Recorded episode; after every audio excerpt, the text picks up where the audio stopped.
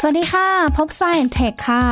กับหญิงมณีนาฏอ่อนพนานะคะ วันนี้จะพาท่านผู้ฟังค่ะ ไปดูเรื่องราวทางอวกาศกันหน่อยค่ะ เพราะว่าตอนนี้มีข่าวว่าการจราจรทางอวกาศนั้นเริ่มติดขัดกันแล้ว รวมไปถึงคุณหมอนะคะ ใช้การรักษามะเร็งด้วยอวกาศ ส่วนญี่ปุ่นนั้นมีการผลิตหมวกคลายร้อนค่ะ ที่จะไปช่วยสู้กับวิกฤตคลื่นความร้อน และตอนนี้เอง Google กำลังเปลี่ยนอัลกอริทึมค้นหาใหม่ให้ความสำคัญกับเว็บข่าวต้นฉบับมากกว่าติดตามได้ใน Science Tech วันนี้ค่ะ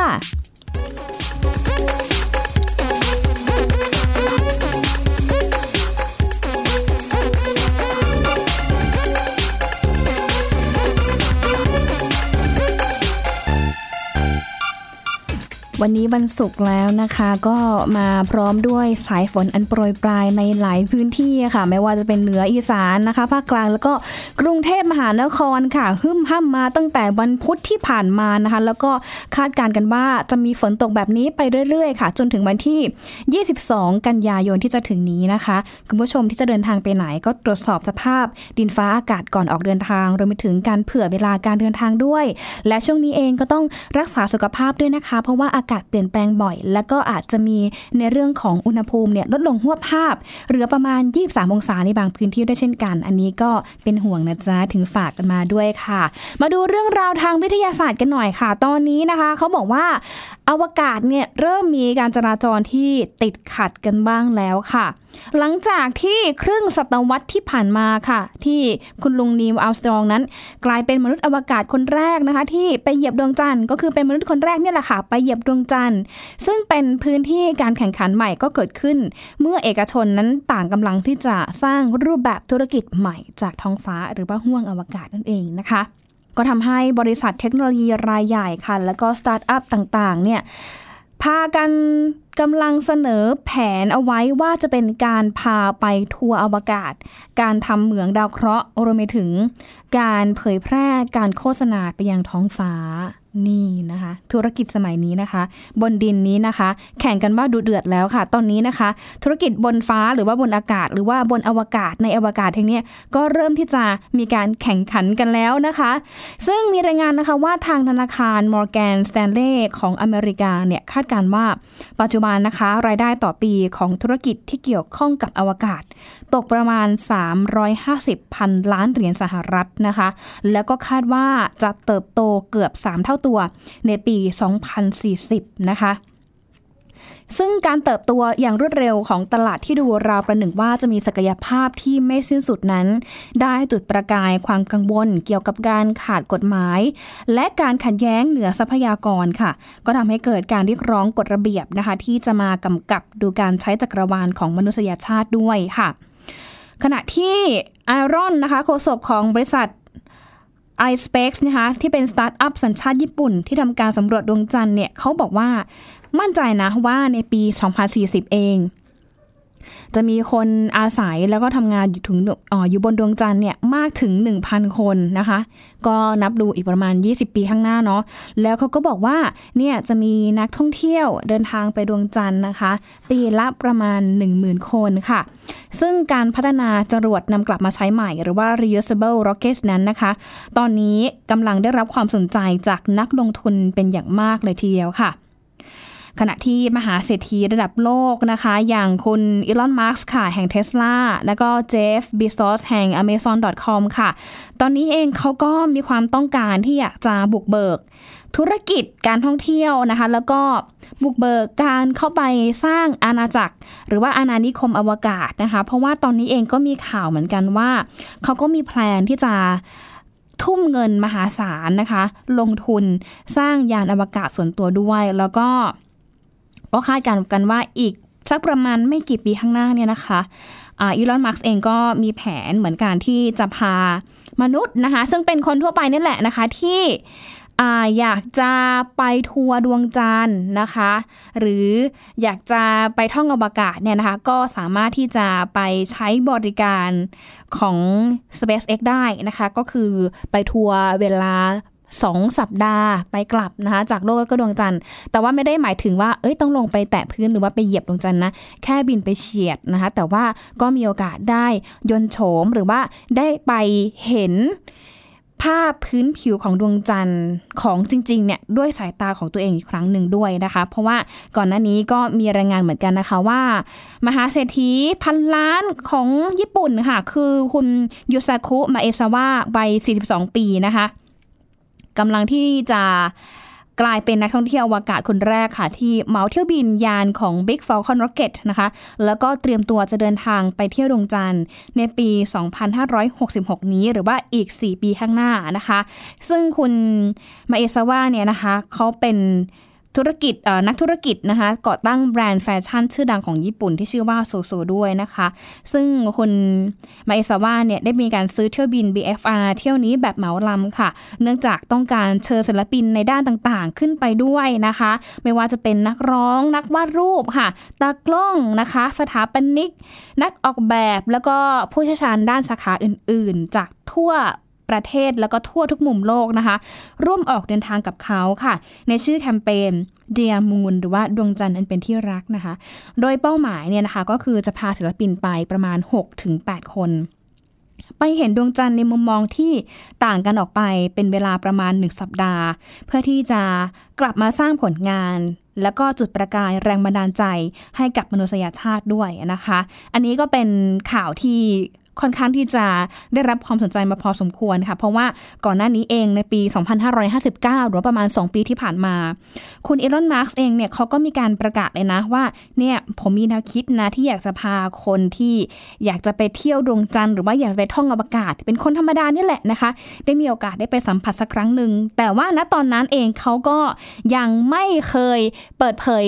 ค่าใช้จ่ายหรือว่าค่าโดยสารนะคะว่า ผู้โดยสารที่ไปเที่ยวดวงจันทร์เที่ยวหนึ่งเนี่ยต้องใช้จ่ายเท่าไหร่นะคะ แต่ว่าแอบได้ยินหลายคนจะซิบมาเหมือนกันค่ะว่า น่าจะใช้เงินสูงมูลค่าเป็นร้อยล้านบาททีเดียวนะคะโอ้โหต้องคิดดูนะคะ เพราะว่า การเดินทางไปดวงจันทร์มันต้องใช้งบประมาณเยอะแหละไม่ว่าจะเป็นในเรื่องของภารกิจการสำรองปริมาณเชื้อเพลิง ออกซิเจน อาหารแล้วก็น้ำที่สำรองไว้เผื่อกรณีฉุกเฉินด้วยอันนี้ ส่วนคนที่จะเป็นนักท่องเที่ยวไปท่องอวกาศเนี่ยก็ต้องไปเข้าคอร์ส train นิดนึงนะคะว่า ถ้าเราไปอยู่ในสภาวะ ที่ไร้แรงโน้มถ่วง ไร้น้ำหนัก หรือว่าสภาวะที่มีออกซิเจนน้อยไม่เหมือนกับโลกเนี่ยแตกต่างจากโลกเลยเนี่ยเราต้องมีการปฏิบัติตัวยังไง เพื่อให้เกิดความปลอดภัยระหว่างขาไปแล้วก็ขากลับด้วยเช่นกันนะคะ เพราะว่าตอนนี้เองค่ะ การเดินทางจากโลกไปดวงจันทร์เนี่ยก็ต้องใช้เวลาพอสมควรอะอย่างต่ำก็คือ 1 สัปดาห์ หรือว่าอย่างมากก็คือประมาณ 2 สัปดาห์ด้วยนะคะ เพราะว่าดวงจันทร์เนี่ยนะคะ อยู่ห่างจากโลกเนี่ยอยู่ที่ประมาณ 380,000กิโลเมตรค่ะ เพราะว่าถ้าดูนับดูจากภารกิจที่ยานอพอลโลเคยไปไว้ที่ในปี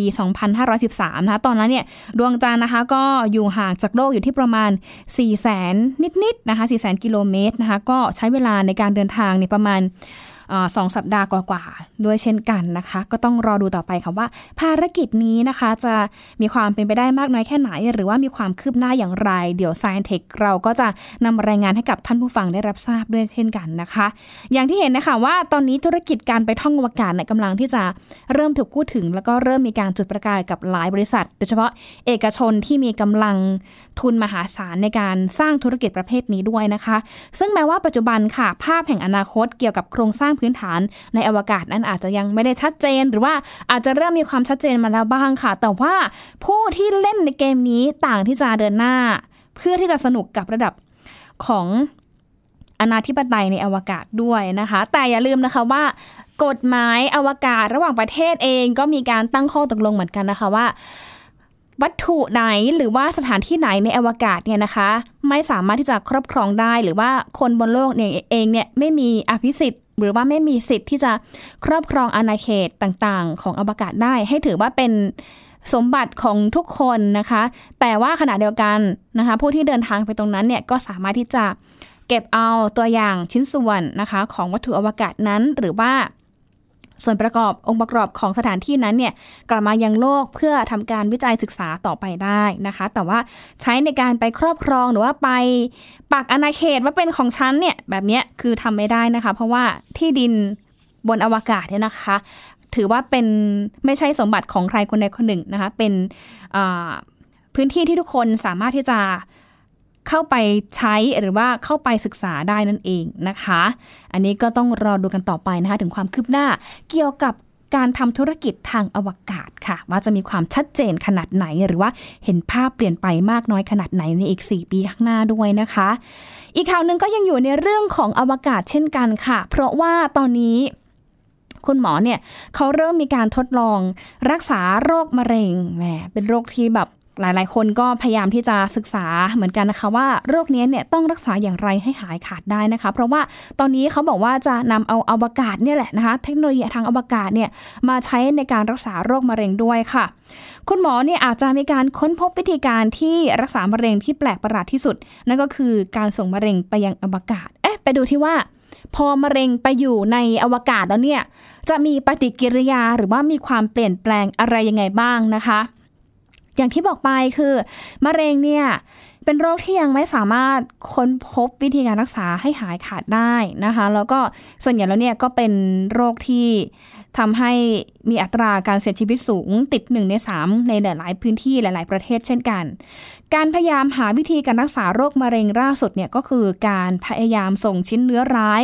ออกไปสู่อวกาศเพื่อฆ่าเซลล์มะเร็ง เออ มันมีความเป็นไปได้ยังไง อันนี้น่าสนใจมากค่ะท่านผู้ฟังคะ เพราะว่ามีคุณหมอจากมหาวิทยาลัยเทคโนโลยีซิดนีย์นะคะ ต้องการที่จะส่งตัวอย่างชิ้นเนื้อร้ายไปยังอวกาศ เพราะคุณหมอเนี่ยเชื่อว่าเนื้อร้ายนะคะเมื่อถูกส่งออกไปยังสภาวะไร้น้ำหนัก เนื้อร้ายนี้ก็จะตาย โดยปราศจากการรักษาใดๆ และพวกเขาก็เชื่อว่าสภาวะไร้น้ำหนักนี้ ส่งผลต่อความสามารถในการสื่อสารกับสิ่งรอบๆข้างได้ ยังไงนะคะ คุณหมอโจชัวชูเนี่ยนะคะบอกว่าเมื่อเราอยู่ในอวกาศ สิ่งที่เกิดขึ้นกับร่างกายของเราก็คือ เซลล์ในร่างกายของเรา จะเริ่มรู้สึกว่าสภาวะแบบนี้ คือการ ขาถ่ายเชิงกลนะคะก็คือหมายถึงว่าเมื่ออยู่ในสภาวะที่ไม่มีแรงกด เพราะว่าไม่มีแรงดึงดูดของโลกเนี่ยหรือว่าไม่มีแรงดึงดูดของโลก หรือว่าสภาวะแรงโน้มถ่วงเนี่ยนะคะ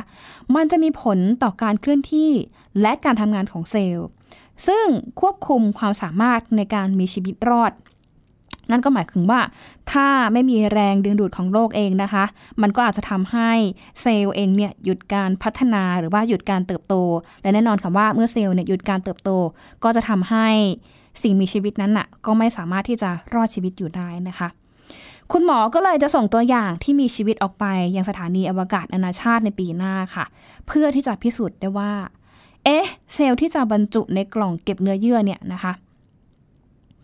มันจะมีความสามารถอยู่รอดได้หรือไม่ หรือว่ามันจะตายได้หรือไม่ แล้วก็เซลล์ที่บรรจุอยู่นี้นะคะ จะถูกส่งออกไปยังอวกาศจากสถานีอวกาศนานาชาติค่ะ ซึ่งเขาก็ตั้งเป้าเลยนะคะว่า ถ้าหากว่าการทดลองนี้ประสบความสำเร็จ จะถือว่าเป็นก้าวย่างที่สำคัญในการเข้าใกล้การรักษาโรคมะเร็งด้วยนะคะอันนี้ก็ต้องรอดูความคืบหน้านะคะ มันก็ถือว่าเป็นข่าวที่สร้างความหวังให้กับมนุษยชาติหลายคนเหมือนกันนะคะ เพราะว่ามะเร็งอย่างที่บอกไปนะคะว่าเป็นโรคที่ ยังไม่สามารถค้นพบวิธีการรักษาให้หายขาดได้ แต่ว่าก็ยังสามารถที่จะรักษาให้หายได้ ถ้าในเจอถ้ามีการเจอในระยะแรกๆใช่ไหมคะ แล้วก็ยังมีความหวังอยู่ที่สำคัญเลยก็คือ โรคมะเร็งโรคนี้นะคะ จะแพ้กำลังใจค่ะ เพราะฉะนั้นผู้ป่วยมะเร็งหลาย ๆ ท่านนะคะ ถ้ามีกำลังใจดีดูแลตัวเองอย่างถูกวิธีตามคำแนะนำของคุณหมอ หรือว่าการเข้าไปรับการบำบัดนะคะ ตรงตาม คอร์สที่คุณหมอ แนะนำเอาไว้ให้วางเอาไว้ให้นะคะ ก็มีโอกาสที่จะ หายจากโรคมะเร็งที่สูง แล้วก็ต้องไป follow up ทุกครั้งหลังจากที่ทำการรักษาโรคมะเร็งด้วยนะคะ เพื่อป้องกันแล้วก็ติดตามการกลับมาเกิดใหม่ของมะเร็งด้วยค่ะ เดี๋ยวช่วงนี้พักกันสักครู่หนึ่งนะคะ ช่วงหน้ามาอัปเดตกันหน่อยนะคะ เรื่องของทางเทคโนโลยีค่ะ เพราะว่าญี่ปุ่นนะคะ เขาประดิษฐ์หมวกคลายร้อนสู้วิกฤตคลื่นความร้อนค่ะรวมไปถึง Google นะคะ เขาเปลี่ยนอัลกอริทึมค้นหาใหม่ เพราะว่าตอนนี้เองจะเน้นไปให้ความสำคัญกับเว็บไซต์ข่าวต้นฉบับมากกว่า สักครู่กับ Science Tech ค่ะ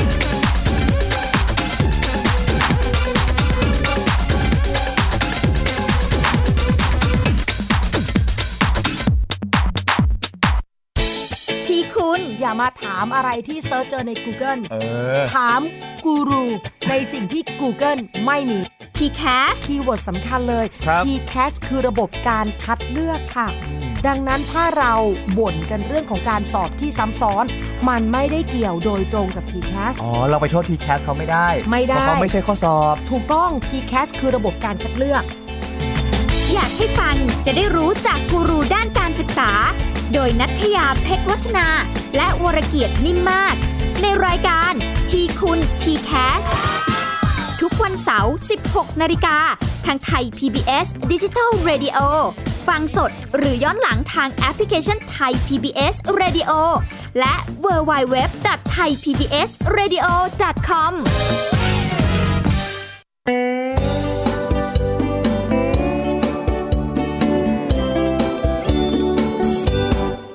บอกเล่าข่าวสารที่เป็นประโยชน์ เกษตรกรไทยรู้เท่าทัน ตั้งรับปรับตัวกับความเป็นไป วิถีชีวิตไทย มีภูมิคุ้มกันเกษตรบ้านเราติดตามข่าวสารการเกษตรและเรื่องราวของวิถีเกษตรไทยรอบทิศทั่วเมืองไทย ในรายการเกษตรบ้านเรา ทุกวันอาทิตย์ เวลา 12 นาฬิกา ทางไทย PBS ดิจิ Radio ฝีมือเกษตรบ้านเรา นี่คือเกษตรบ้านเรา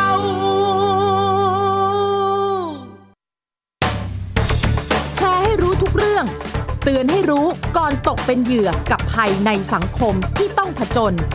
ในรายการ ผจญภัย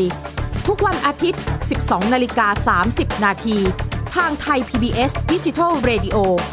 ฟังสดหรือย้อนหลังที่แอปพลิเคชันไทย PBS Radio และ w w w t h a i PBS Radio com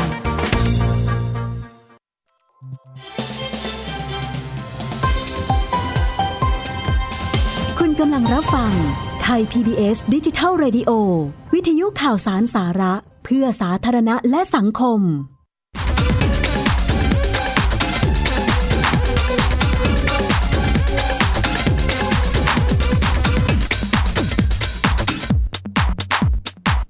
ฟังรายการ Science Tech ค่ะนี่นะคะทำเสียงบานๆแบบพี่น้ำนิดหน่อยนะคะ ก่อนเข้าจิงเกิลนะคะ เสียงบานๆที่เห็นอยู่นี้นะคะ ถ้าท่านผู้ฟังได้มีโอกาสเห็นตัวจริงของเธอนะคะจริงผมว่าเธอสวยเหมือนเสียงของเธอเนี่ยแหละค่ะ แอบแซวนิดนึงนะคะ คุณน้ำชนาทิพย์นั่นเองนะคะเอาละค่ะมาต่อกับเรื่องราวทางไอทีกันหน่อยนะคะ เพราะว่าตอนนี้เองนะคะทาง Google เนี่ยเขากำลังที่จะเปลี่ยนอัลกอริทึมหรือว่าระบบการคัดกรองในการค้นหาใหม่ เพื่อที่จะให้ความสำคัญกับข่าวที่เป็นต้นฉบับนั่นเองนะคะตอนนี้ค่ะ Google นั้นเปลี่ยนอัลกอริทึมการค้นหาใหม่อีกครั้งหนึ่งนะคะ โดยการไปเน้นให้ความสำคัญกับข่าว แล้วก็เนื้อหาต้นฉบับให้ถูกค้นพบ แล้วก็ให้มีผลในการ Search หรือว่าการค้นหาได้มากยิ่งขึ้นค่ะ มีรายงานด้วยนะคะว่าตอนนี้ Google ได้ใช้พนักงานที่มีความเชี่ยวชาญเฉพาะด้านมากกว่า 10,000 คนทำการรีวิวนะคะรีวิวรีวิวนั่นนะคะเนื้อหาตามวิธีการทำงานใหม่ของอัลกอริทึมค่ะ เพื่อช่วยฝึกฝนให้อัลกอริทึมของ Google นั้น มีความแม่นยำในการให้ผลการค้นหาต่างๆเนี่ยมีประสิทธิภาพเพิ่มมากยิ่งขึ้นค่ะ แต่ว่ายังไม่สามารถการันตีได้นะคะว่า ข่าวชิ้นไหนคือต้นฉบับหรือว่าเป็นข่าวชิ้นแรกที่แท้จริง เพราะว่าหลายครั้งที่สำนักข่าวมีการรวบรวมข่าวจากหลายแหล่ง เพื่อให้ภาพรวมของเหตุการณ์นั้น หรือว่าในกรณีที่มีข่าวลือเกี่ยวกับผลิตภัณฑ์ใหม่ของบริษัทเทคโนโลยียักษ์ใหญ่นั้น ก่อนที่จะมีการออกข่าวอย่างเป็นทางการตามมาค่ะ ซึ่งกรณีแบบนี้จะมีความยุ่งยากและซับซ้อนมากขึ้นสำหรับการนิยามความเป็นต้นฉบับของข่าวชิ้นนั้นนั่นเองนะคะเพราะว่าแต่ละสำนักข่าวหรือว่าแต่ละเว็บข่าวเองเนี่ย เขาก็พยายามที่จะดึงข่าวจากซอสแหล่งเดียวกันนะคะมันก็เลยอาจจะทำให้ เอ๊ะ สรุปแล้วเนี่ย มันต้องดูกันไหมว่าข่าวเว็บไหนเป็นต้นฉบับอะเอาเข้าจริงๆก็คือแนะนำนะว่าท่านผู้ฟังเนี่ยจะ ติดตามข่าวสารหรือว่าจะเลือกเสพข่าวสารเนี่ยแนะนำให้ดูเว็บไซต์ข่าวจากสำนักข่าวที่น่าเชื่อถือนะคะ มีหลาย ๆสำนักเนาะในเมืองไทยของเราก็น่าเชื่อถือเหมือนกัน หรือว่าในต่างประเทศเหมือนกัน ของไทย PBS ของเราเองเนี่ยก็น่าเชื่อถือนะคะ ท่านผู้ฟังก็สามารถที่จะติดตามข้อมูลข่าวสารหรือว่าาแสดงความคิดเห็นแลกเปลี่ยนหรือว่าเสนอแนะเข้ามาได้นะคะ อันนี้เรามีความยินดีที่จะรับฟังเป็นอย่างมากทีเดียวค่ะ ทีนี้ในส่วนของเรื่องราวของการใช้อัลกอริทึมเนี่ย Google เนี่ยเขามีความเข้าใจนะ แล้วก็พยายามที่จะแก้ปัญหาในเรื่องนี้ ด้วยการให้คนเนี่ยเข้ามาช่วยรีวิว ว่าข่าวชิ้นไหนนะคะ คือข่าวต้นฉบับ หรือว่าข่าวแบบไหนเป็นข่าวเจาะลึกข่าวสืบสวน เพื่อที่จะทำให้การค้นหาของข่าว หรือว่าข่าวต้นฉบับเนี่ยมีความแม่นยำแล้วก็ถูกต้องมากที่สุดด้วยนะคะ อย่างที่บอกไปเนาะยุคของการสื่อสารค่ะ ตอนนี้มีคอนเทนต์มีเนื้อหาต่างๆ มากมายเลยนะคะที่กองอยู่บนอินเทอร์เน็ต แต่ว่าสิ่งสำคัญเลยก็คือเนี่ยแหละขึ้นอยู่กับผู้เสพของเรานะคะว่า เราเนี่ยจะเลือกเสพข่าวหรือว่าเลือกที่มาของคอนเทนต์นั้นอะยังไง เพื่อที่จะได้คอนเทนต์ที่นำไปพัฒนาจรรโลงสมองจรรโลงใจของเราหรือว่าสร้างแรงบันดาลใจของเราเป็นประโยชน์กับเรามากกว่านะคะ อินเทอร์เน็ตมี 2 ด้านเนาะทั้งด้านดีแล้วก็ด้านไม่ดีนะคะ แล้วก็เลือกเอาแล้วกัน เอาเข้าจริงแล้วเนี่ยคือมันมีด้านดีมากกว่าแหละ แต่ว่ามีบางคนก็เอาไปใช้ในด้านที่ไม่ถูกต้องนะคะ เพราะฉะนั้นเองก็ต้องเลือกใช้ในด้านที่เกิดประโยชน์แล้วก็เกิดการพัฒนามากกว่านั่นเองนะคะ แต่ว่าหญิงก็คาดกันว่าในอนาคตหลัก Google เองเขาก็อาจจะให้ผู้ใช้งานนะคะ พยายามที่จะเข้ามาช่วยรีวิวด้วยนะเหมือนกับการช่วยดูได้ว่า เอ๊ะ การทำงานของอัลกอริทึม ของ Google แบบเนี้ยมันสามารถที่จะทำงานได้มีประสิทธิภาพไหม ให้ยองลองย้อนนึกกลับไปในช่วงแรกๆที่ Google เนี่ยพยายามพัฒนาแอปในการแปลภาษา ตรงนั้นเองเขาก็ดึงให้ผู้ใช้งานนะ ก็คือคนใช้แอปทั่วไปเนี่ยแหละนะคะ เข้าไปประเมินว่าการแปลของ Google เนี่ยแปลได้ถูกต้องหรือเปล่า ยังแปลตลกอยู่หรือเปล่านะคะ ซึ่งหลังจากที่ มีการเปิดให้ผู้ใช้งานเนี่ยเข้าไปร่วมแสดงความคิดเห็นหรือว่าจัดเรทหรือว่าเข้าไปแนะนำการแปลของ Google เนี่ยก็ทำให้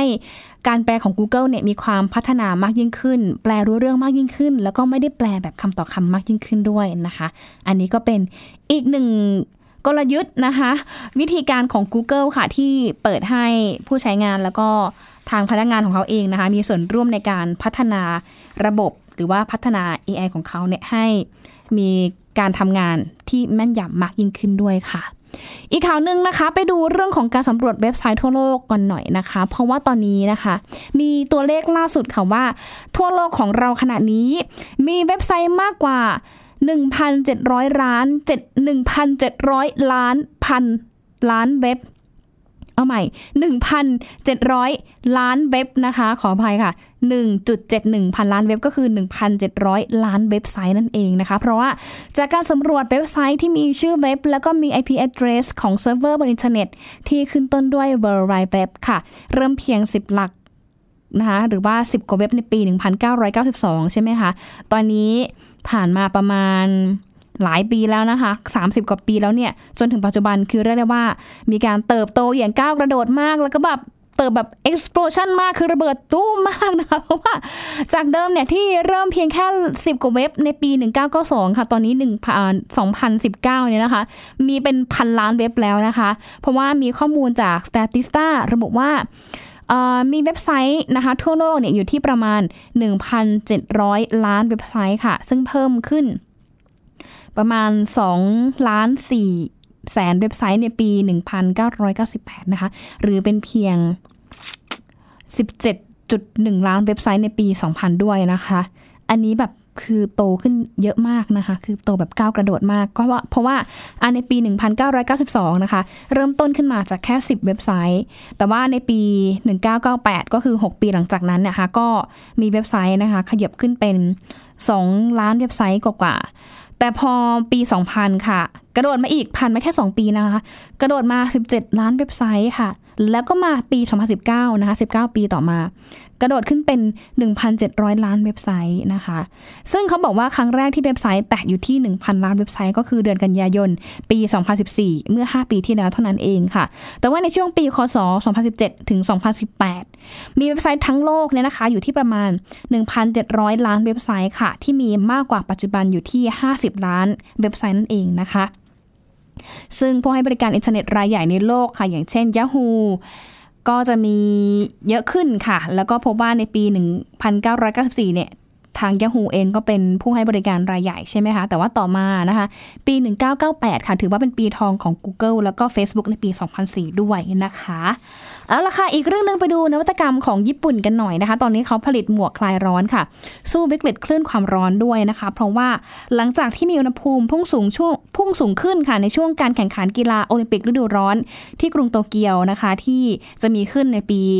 2563 หรือว่าปี 2020 นะคะ เขาก็เลยมีการประดิษฐ์หมวกคลายร้อนค่ะ มีลักษณะคล้ายกับหมวกเบสบอลแต่ว่ามีน้ำหนักที่เบากว่ามาก แล้วก็มีช่องระบายอากาศที่สามารถลดความชื้นของเหงื่อขณะสวมใส่ได้ถึง 3 30%สามารถที่จะลดอุณหภูมิภายในหมวกได้ถึง 13.6 องศาเซลเซียส เมื่อเทียบกับหมวกทั่วไปค่ะ ที่มักจะสะสมความร้อน แล้วก็สะสมเหงื่อเอาไว้ในหมวกด้วยนะคะ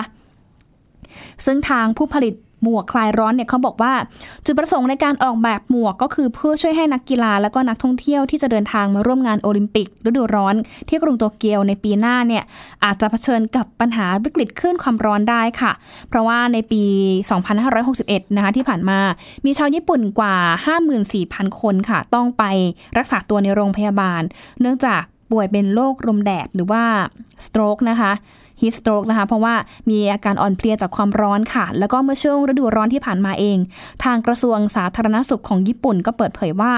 มีผู้เสียชีวิตจากการเป็นลมแดดมากถึง 57 คนภายในเวลาเพียง 1 สัปดาห์เท่านั้นเอง ก็เลยก่อให้เกิดนวัตกรรมใหม่ๆขึ้นมานะคะอย่างเช่นเนี่ยแหละค่ะหมวกคลายร้อนสู้วิกฤตขึ้นความร้อนนั่นเองนะคะแม่หมดเวลาแล้วนะคะ เจอกันอีกครั้งหนึ่งค่ะ วันจันทร์หน้านะคะ 11โมงครึ่งถึงเที่ยงค่ะ เจอกันทุกวันจันทร์ถึงวันศุกร์จะมีน้องยีน แล้วก็หญิงทำหน้าทที่สลับสับเปลี่ยนมาดูแลท่านผู้ฟังทุกๆวันนะคะ อย่าลืมคิดถึงกันด้วยนะคะ เดินทางไปไหน ในวันสุดสัปดาห์นี้ก็ขอให้เดินทางโดยสวัสดิภาพกันทุกท่านค่ะ สวัสดีค่ะ